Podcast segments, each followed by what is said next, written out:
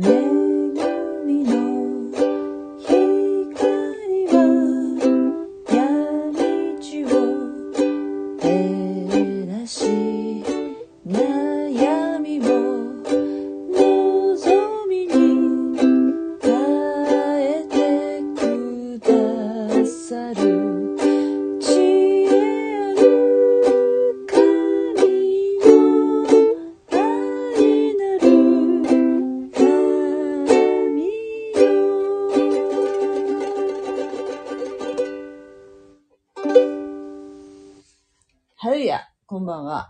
さきちゃんです。えー、恵みの光は闇地を照らしという賛美でした。はは。めっちゃ過ぎましたね。ちょっとね、時系列のことで、だいぶ悩んでたんですけど、これちょっと一回綺麗に整理しなきゃいけませんね。このイエス様の十字架の道のり、えー、なんですけれども、今ね、マタイの福音書26章に入りました。えー、イエス様が、2、3の月の10日に、えーエルサレムに入場されました。えー10日、日曜日ですね。日曜日に入場されたんですよね。そして、えー火曜日、火曜日、火曜日に、そうですね、あの、オリーブ山の説教というのをなさったんですよね。オリーブ山の説教。そして、昨日お話ししたマタイの福音書の26章の1節から5節までは、まだ、12日の2、3の月の12日火曜日の状況なんですね。えーまだその、オリーブ山の説教のと同じ日なんですよ。そして、マタイの福音書には、水曜日が欠けているそうなんですね。水曜日のことは描かれておらず、今日読む箇所、26章の6節からの部分っていうのは、木曜日になると。木曜日の話であると。木曜日、つまり何日かっていうと、14日、14日ですね。で、イエス様が十字架に疲れたのは、15日の金曜日の朝なんですよ。なので、えー、もう本当に十字架、イエス様が捉えられる直前あたりの話にも迫ってるんですけれども、あともう一つ、ややこしくしてる、頭の中の理解をややこして、ややこしくしている原因っていうのがね、ユダヤ人の一日の始まりっていうのは、えー日没なんですよ。日没。私たちの、えっ、と、日付の変わる、変わり目っていうのは、夜中の12時じゃないですか、真夜中の。でもこの人たちっていうのは、日没が、日没から次の日、次の日と考えるので、それもちょっとね、頭の中ごちゃごちゃになる原因なんですけども、昨日26節の、えー26節じゃない26章の2節のところで、あなた方が知っている通り、2日の後には杉越の祭りになるが、人の子は十字架につけられるため引き渡される。とおっしゃってますよね。2日の後には杉越の祭りになるが、とおっしゃってるんですけども、受難の時の確定をここでおっしゃってるわけですね。杉越の祭りっていうのは、14日木曜日の日没から15日の金曜日の日没の間っていうから、まこの14日木曜日の日没っていうのはもう、まあ、ユダヤ人からすると、ま15日になってるわけです。この間に、十字架にかけられるんだという話ですよね。っていうのはわかるんだけど、まあちょっとこの後ね、今今日読むところ、えー、一人の女が高価な香油をね、持ってイエス様のところにやってくるんですね。そこの箇所でちょっと 悩んでるんですけども。まあ、あの、読みますよ、とりあえず。えー、マタイの福音書26章の6節から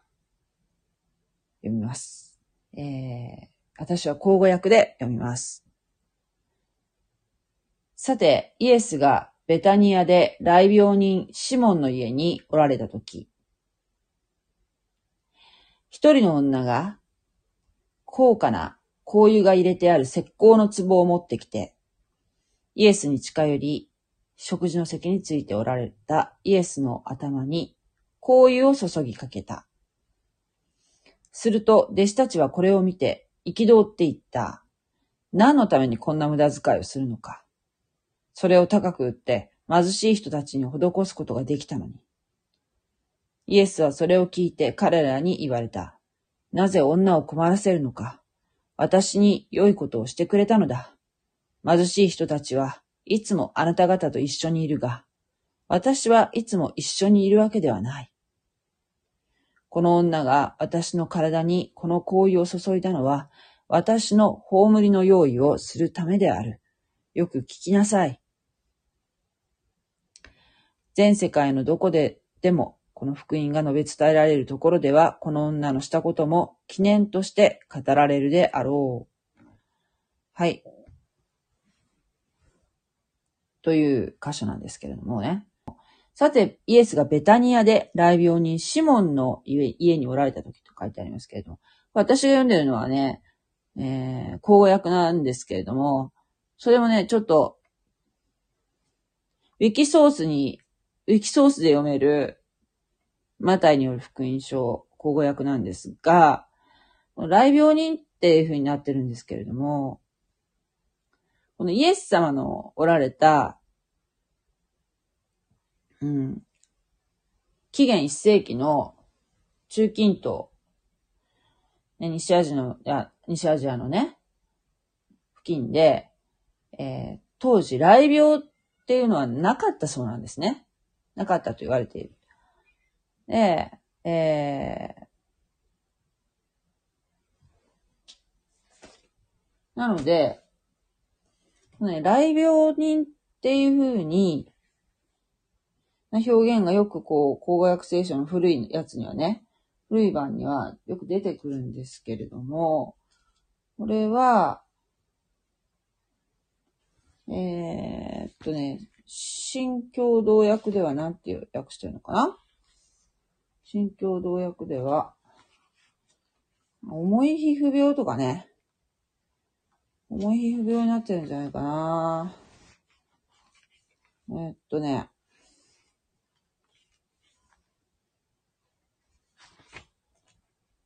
ちょっと待ってくださいよ。うんと、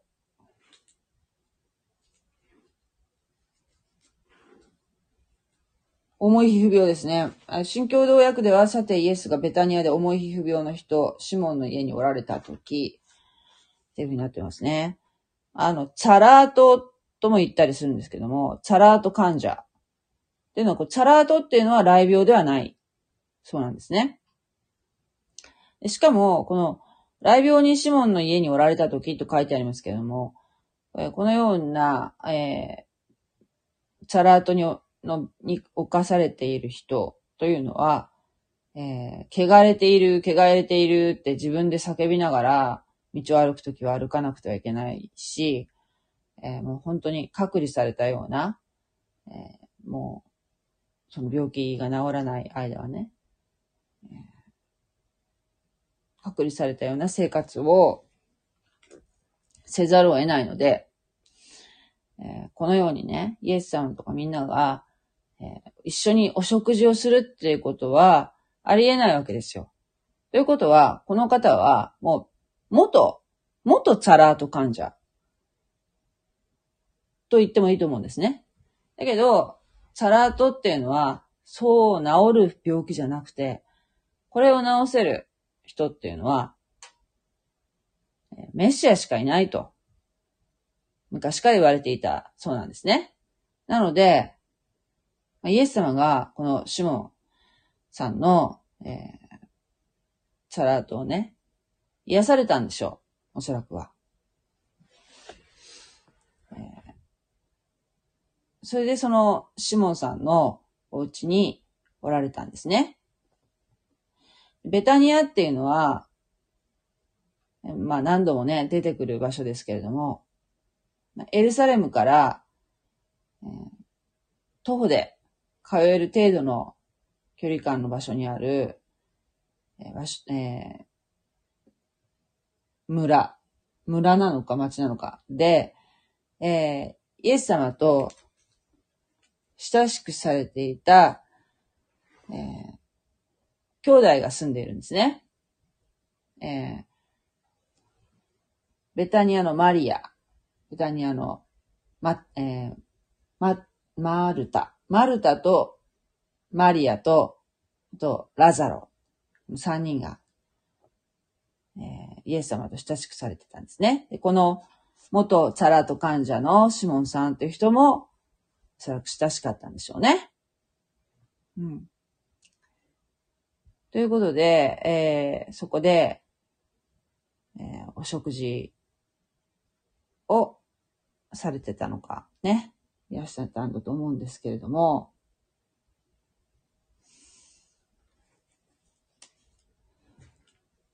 そこにですね、一人の女が、高価な香油が入れてある石膏の壺を持ってきて、高価な香油。石膏の壺を持ってきてイエスに近寄り、食事の席についておられたイエスの頭に香油を注ぎかけたと。この高価な香油って何かというと、これはナルドの香油と言われるものなんですね。ナルドの香油。えー、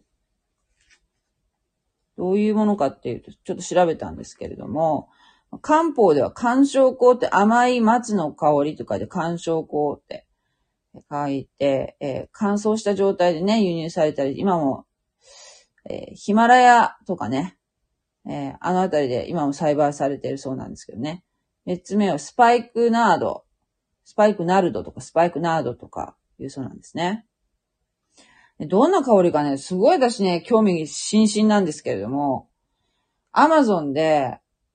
4000円ぐらいで、ね、15ml で4000円ぐらいで売ってたかな。もう値段もまちまちなんですよ。それはその、精油として売ってたんですよね。精油として。だから、この、イエス様のこの聖書箇所に出てくる、香油っていうものが、その乾燥したその干渉香のね、スパイクなどの乾燥したものを何かオイルに溶かして香りを移してしたものなのか、それともその精油としてのものなのか、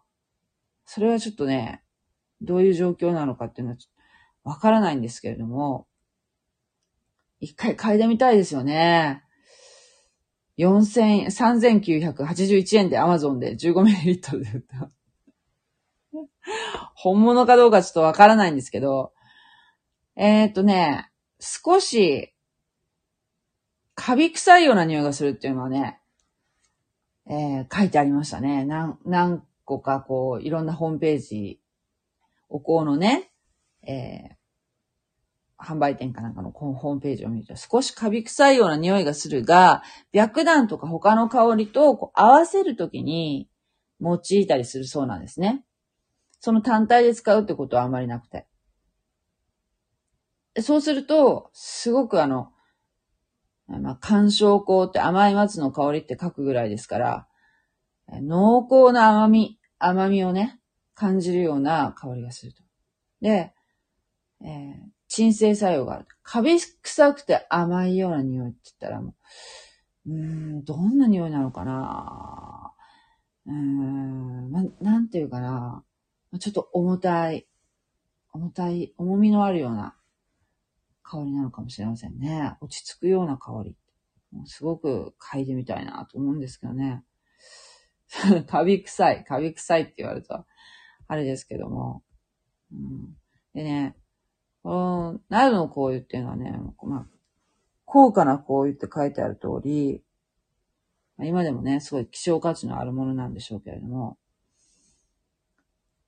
えー、別のね、聖書箇所を読むと、同じシーンを書いてあるところがね、他にね、マルコ、マルコの福音書の、マルコのね、14章。マルコの14章。14章、14章。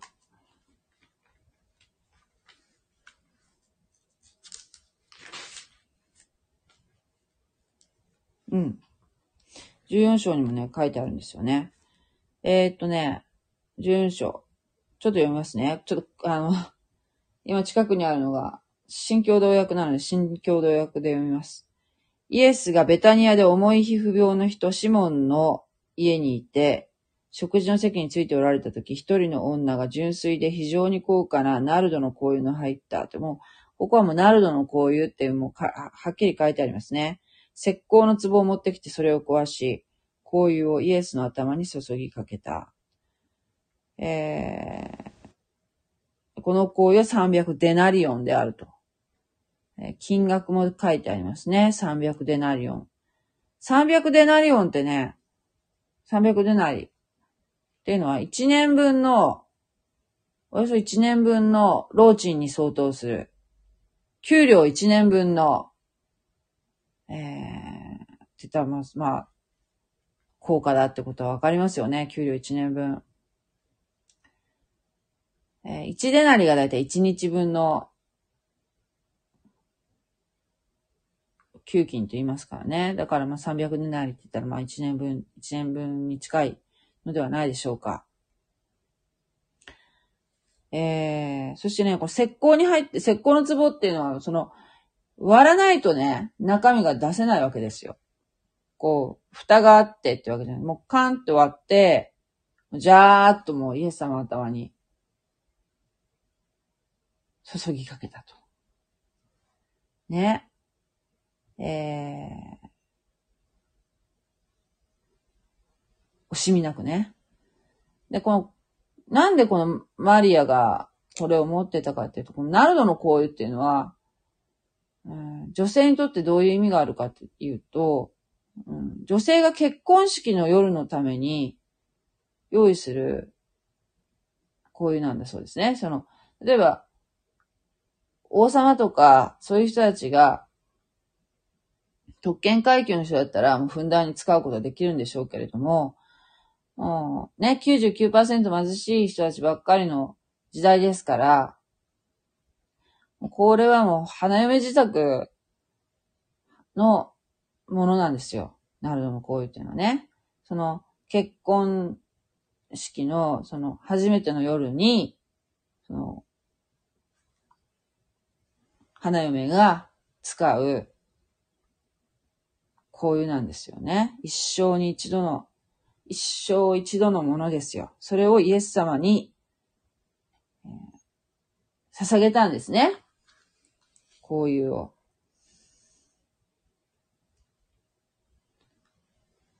で、えー、すると、弟子たちはこれを見て生き通っていった。何のためにこんな無駄遣いをするのか。それを高く売って貧しい人たちのために、人たちに施すことができたのにと。弟子たちの反応は、まあ、こういう貧しい人たちにね、さあ1年分の給料ですかね。まあ、まあ、仮にですよ、300万円としますよ。えー、300でない。っていうのね、300万円。貧しい、貧しい人たちに使うことできますよね。この女がやったことが分かんなかったわけですよ。やった意味がね。で、杉越の祭りっていうのはそもそもその、貧しい人たちに施す期間でもあったので、この弟子たちがこのように言うっていうのは、まあ、わからなくもないなっていうところなんですけれども、うーん。ただこの女がやったことっていうのはね、すごく意味のあることだったんですね。そう、大事なことなんだけど、この女って誰な、誰なのかっていう話なんですけど、一人の女がっていうふうに書いてありますけども、ベタニアで、ね、他のちょっと聖句紹介し、あと、ヨハネの福音書にもね、同じエピソードが載っているんですね。ヨハネ。ヨハネの福音書だとね、12章。12章の、同じシーンなんだけど書き手が違うっていうことで、あの、こういうふうに複数の福音書を見比べると、えー、いろんな情報がね、その一つの福音書だけ見ては、見たってわからない情報が他のところに書いてたりするんですよね。えー、ここにはね、えー、12章、ちょっと読みますね。杉越祭の、ここで私また悩んだんですよ。これね、杉越祭の6日前の話っていうところで書いてあるんですけどね。まあ多分同じエピソードだと思うので読みますね。杉越祭の6日前にイエスはベタニアに行かれ、えー、行かれた。うん、これってあれじゃないの？あの、いえっ、ー、と、エルサレム入場の時の話じゃないかな。エルサレム入場の。うん、そしてほら、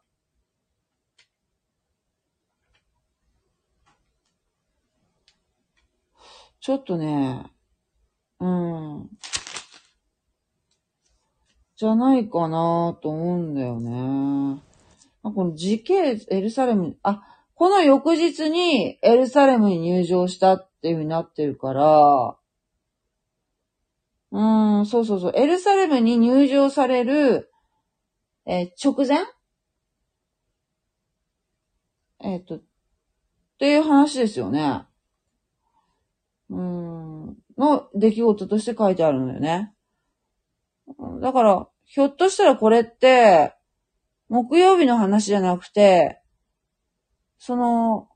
なんていうかな、ま、マタイは、その、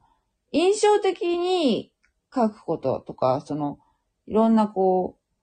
う、なんていうかな、時系列に書くことをあまり重んじてなくて、うん、そのイエス様のこの最後の時っていうのをパパパパパッとね、思いつくままにこう書くな、書く。というところ、まとめて書くというところで、ここに、この、こういうのエピソードを持ってきたのかもしれないよね。このエピソードは、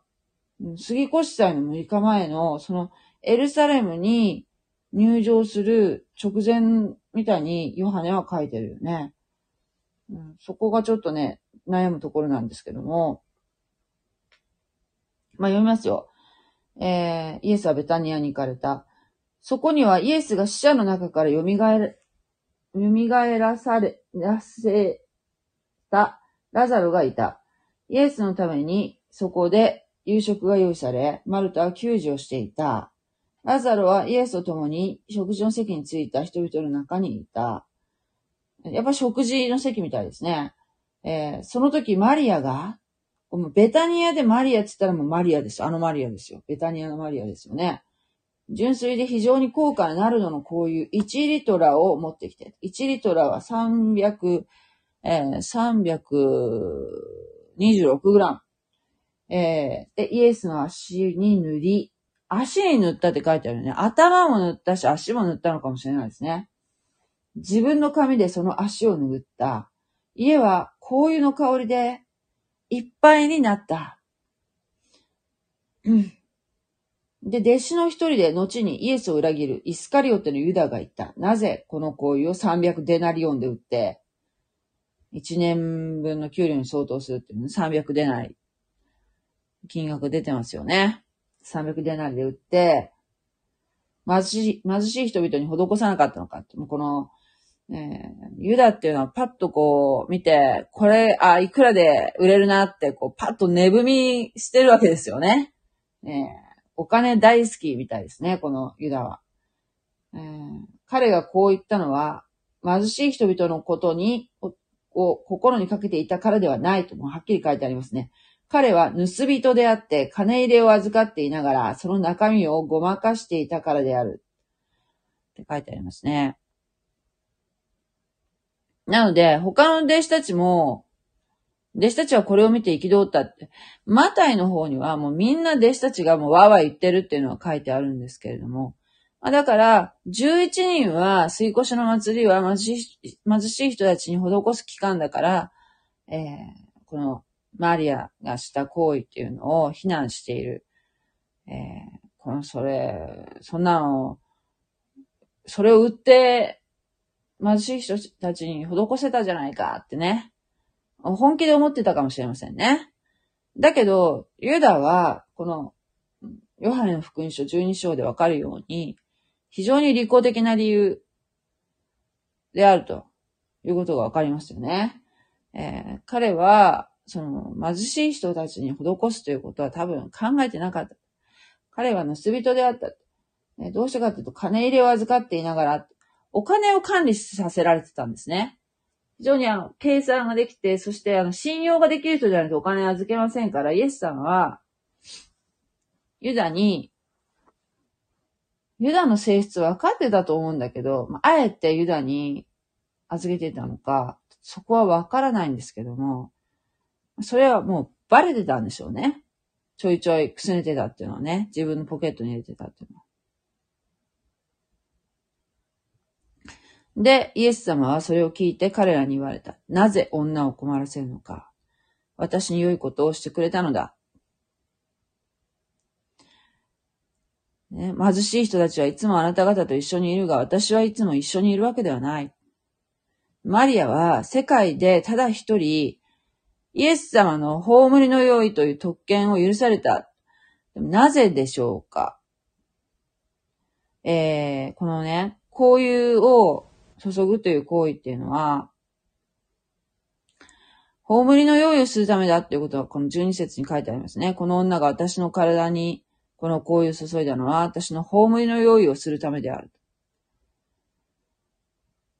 ということですよ。他の弟子たちは、こんなことしてませんよね、イエス様に対して。だけど、マリアは、ベタニアのマリアは、弟子たちが、そのイエス様がこれから十字架について死ぬっていうことを理解していた。他の人は理解してなかったけど、マリアは理解していた。ベタニアのマリアはね。でね、それはなんでだろうかというと、ルカの福音書に、その答えが書いてあるんですよね。ルカ。ルカの福音書のね、十章。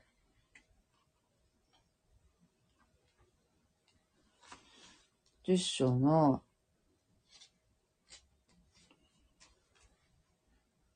エピソードがあるんですけど、マリアとマルタっていうね、エピソードがあって、一行が歩いていくうち、イエスはある村にお入りになった。ある村っていうのはベタニアのことですよね。ある村。やっぱりベタニアって村なんだね。すると、マルタという女がイエスを家に迎え、家に迎え入れた。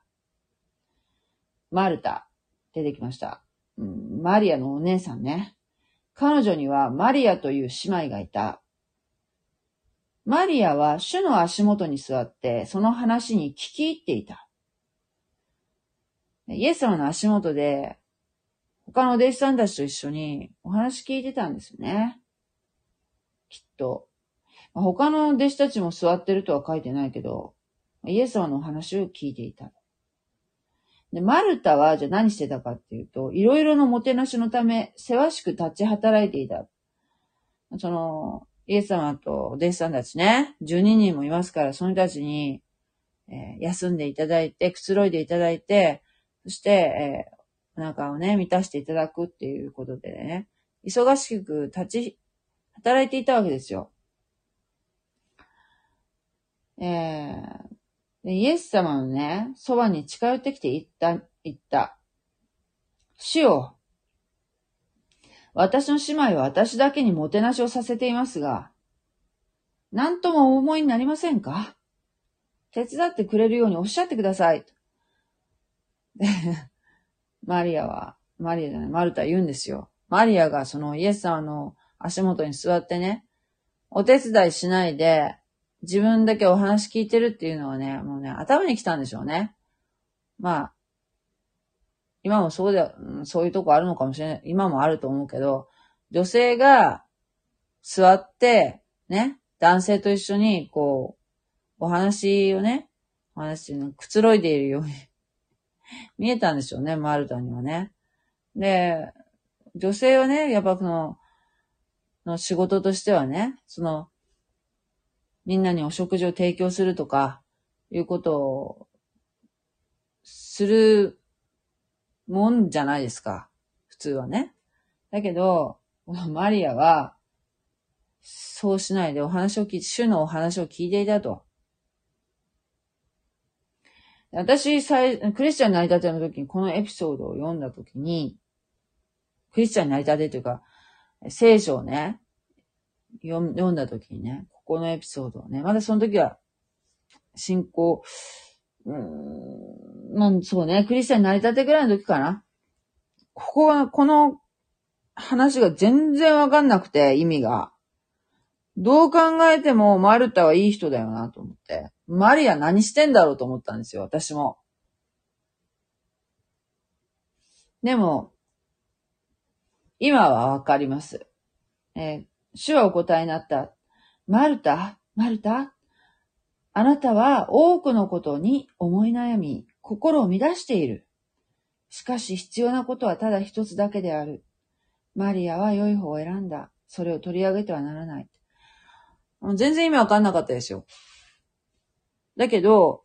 これはどういうことかっていうと、ね、なんで、イエス様が、イエス様が、十字架の、十字架で死んで、復活なさるってことをね、この方は、マリアだけは理解してたわけですよ。だから、香油を注いだんですよ。葬りの支度として。えー、っとね、死者に、死者に、この香油でね、えー、香油を注ぐっていうのはね、ホームのじ、あの、支度としてはね、えー、当時やってた習慣なわけですよ。だから、イエス様が十字架にかけられて、そして、普通はね、そこに吊るしっぱなしなんだけど、えー、有股屋のヨセフという方がね、願い出て、イエス様の亡骸を十字架から下ろすことを許されるんですね。これもね、すごいことなんだけど、普通は絶対許されないですですよ。そして有馬屋のヨセフっていう人は、サンヘドリンの人ですごく、えー、裕福な貴族だったんだけど、イエス様に信仰があったんですね。だからそれをイエス様にの死体を、亡骸を私が引き受けますっていうふうに言うことは、えー、有馬屋のヨセフのうん、はっきり言って裏切り者っていう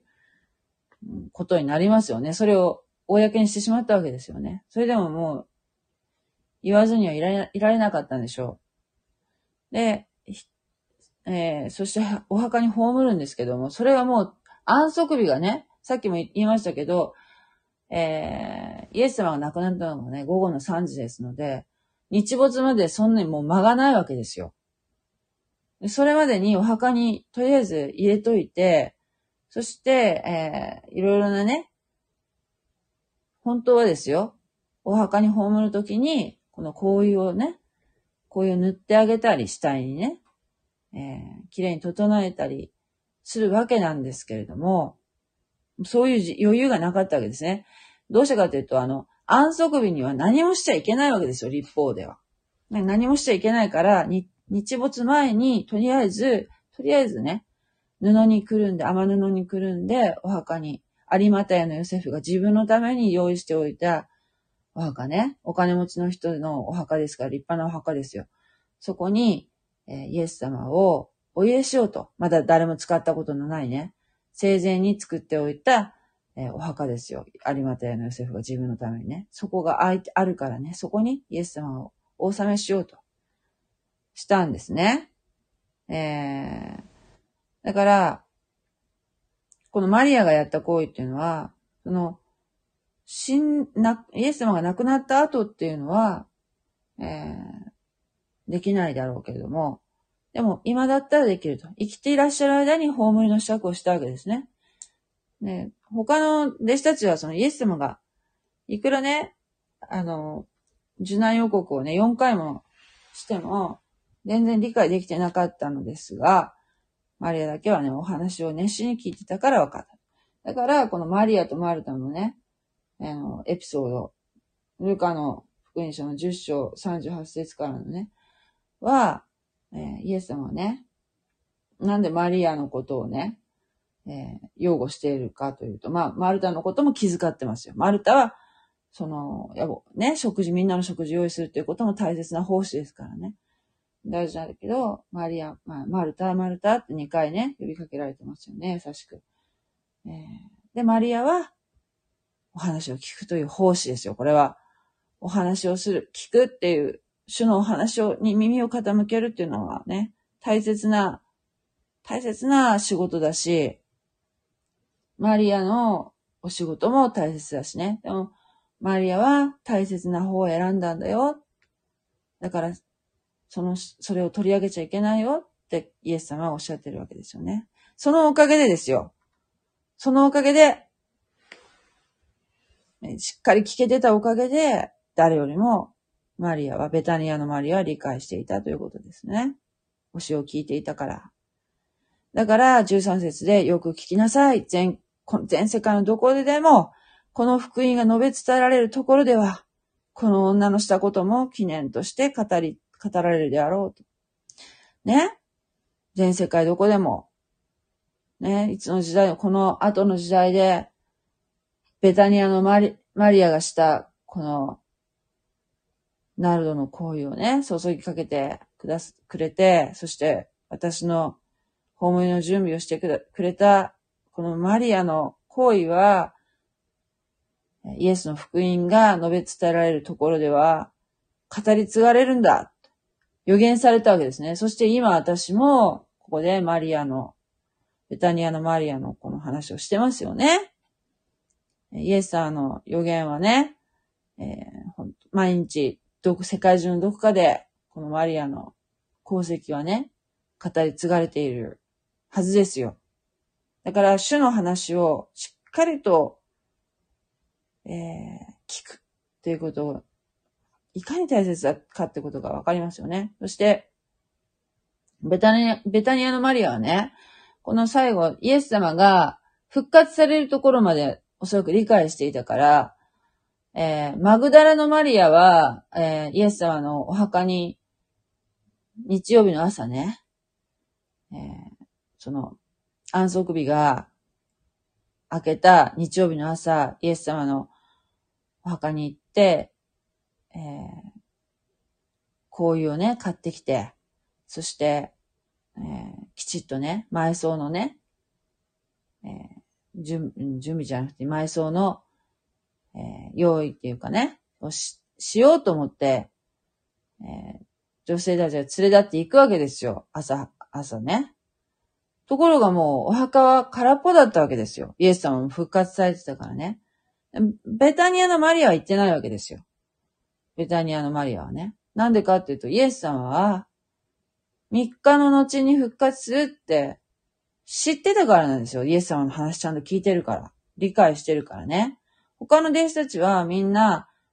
聞いてはいるけれども理解できなかったわけですね。それはもうやむを得ないことでした。うんだけど、もう唯一、このベタニアのマリアだけは理解してたから、えー、日曜日の朝、イエス様お墓にはね、褒められていたお墓には行かなかったですよね。だから結局その、えー、マグダラのマリアが持ってったその香油とかは、あ使わなかったわけですよね。もう復活してるから必要ないわけですよ。唯一、世界でただ一人、ね、イエスの葬りの用意というね、特権が許されたわけですね、この人は。この300デナリというね、大きな犠牲を払って、えー、女性の一生に一度の大切な大切な、こういう、ね、自分が嫁ぐときに持っていくこういうをイエス様に惜しげなくすべて捧げたんですね。本当にすごい、羨ましい、素晴らしい女性ですよね。でね、このナルドの行為をね、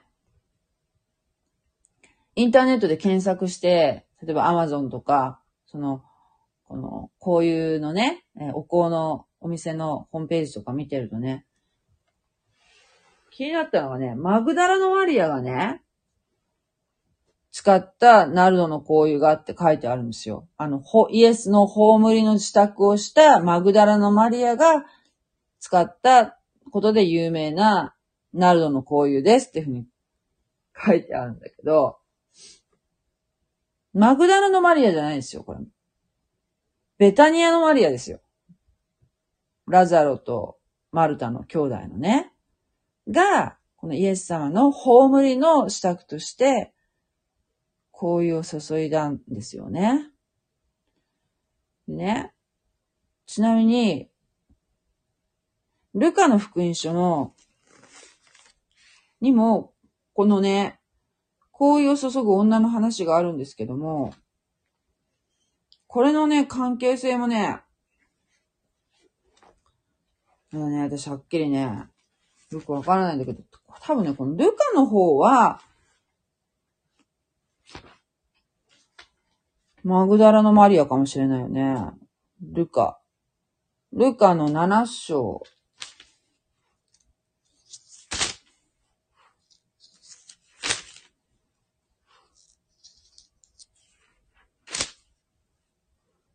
ルカの7章の、えー、36節。こういう風なね、エピソードを書いてあるんですよ。えー、っとね、新共同訳で読みますね。えー、さて、ファリサイ派の人が一緒に食事をしてほしいと願ったので、イエスはその家に入って食事の席に疲れた。っていうふうに書いてあるか、ファリサイ派の人と食事をしているというところで、この、えー、イエス様の十字架が近いこの一週間の中でやってる、この、ベタニアのマリアのこういうのエピソードとは違うってことがここでわかりますよね。ファリサイ派の人との一緒に食事をされているイエス様のエピソードですからね。この町に一人の罪深い女がいた。ね。イエスがファリサイ派の人の家に入って食事の席についておられるのを知り、香油の入った石膏の壺を持ってきて、後ろからイエスの足元に近寄り、泣きながらその足を涙で濡らし始め、自分の髪の毛で拭い、イエスの足に接吻して香油を塗った。イエスを招待したファリサイ派の人は、これを見て、ファリサイ派の人んちにイエス様が行っているというエピソードですもんね。この人がもし預言者なら自分に触れている女が誰で、どんな人かわかるはずだ。罪深い女なのに。罪深い女、罪深い女って言ってますよね。と思った。そこでイエスがその人に向かって、シモン、あなたに言いたいことがあると言われると、シモンは、先生おっしゃってくださいと言った。えー、なんたらかんちゃらかんちゃらとあって、44節そして女の方を振り向いてシモンに言われた。この人を見ないか私があなたの家に入った時、あなたは足を洗う水もくれなかったが、この人は涙で私の足を濡らし、髪の毛を拭って、髪の毛で拭ってくれた。あなたは私に接吻の挨拶もしなかったが、この人は私が入ってきてから私の足に接吻してやまなかった。あなたは頭にオリーブ油を塗ってくれなかったが、この人は足に香油を塗ってくれた。だから言っておく。この人の、人、この人が多くの罪を許されたことは私に示した愛の大きさでわかる。許されることの少ないものは愛することも少ない。そしてイエスは女に、あなたの罪は許された。と言われた。同席の人たちは罪まで許すことを、許すこの人は一体何者だろうと考え始めた。イエスは女にあなたの信仰があなたを救った安心して生きなさいと言われた。と書いてありますよね。ちょっとな、だから、全然場面が違うので、このベタニアのマリアではないということが、ここは、このね、罪深い女っていうのはベタミニアの女ではない、あの、あの、マリアではないということがわかりますよね。だからイエス様って、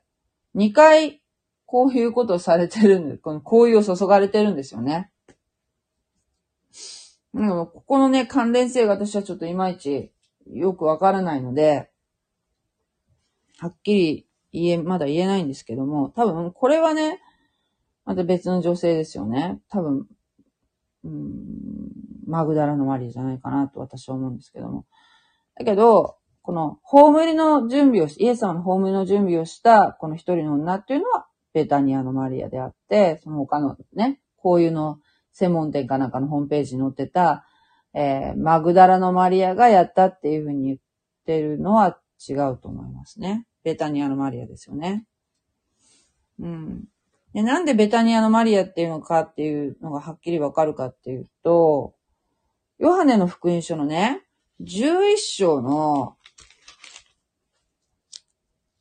11章のね、はっきり書いてあるんですよ。11章の、えー、っとね、11章のね、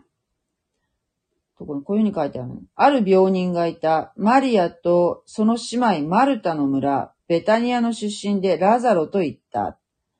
このマリアは主に香油を塗り、髪の毛で主の足を拭った女である。その兄弟ラザロが病気であったとラザロのね、復活、死と復活の話のところの導入部なんですけれども、もうここに紹介してますよね。えー、このマリアっていうのは、主にこういう塗った女だよっていうのね。だから、ここの、マタイのね、26章に書いてある、このエピソードは、ベタニアのマリア、一人の女というのはベタニアのマリアっていうことが、ここでよくわかりますね。はい。こんな感じでちょっとね、イエス様のその十字架に向かう数日前の出来事っていうのを、時系列順にきちっと並べるっていうのは、えー、私もちょっともや、ここはね、ここにポンとこの、ベタニアのマリアのエピソードが入ってきてるから、でも他の福音書を見たら、えー、なんていうの？エルサレム入場の直前、6日前の話っていう風になってるから、うん、マタイはちょっと順番を変えてやってるのかもしれないね。何日何日っていう、あんまりこう、そのあたりの話あにあった話っていう程度の認識で、えー、これは、えー、他の福音書で見たら、えー、エルサレム入場の直前の話っていうことが分かってるので、えー、そんな感じでね、ちょっときちっとね、私もまだ把握してない。順番はね。うん。でもまあ、この話をここに持ってきたっていうのはもう、えー、マリアっていうのが、マリア、ベタニアのマリアがイエス様のお話をちゃんと聞いてたから、イエス様のお話をね、唯一理解していた人だ、理解者だったってことが、えー、ここでマタイが示したかったことなんじゃないかな。イエス様の十字架のことを、復活のことを知っている唯一の人、ベタニアのマリアというところじゃないでしょうかね。はい、えー、今日はこの辺にしときたいと思います。はい、ありがとうございました。God bless you. じゃあねー。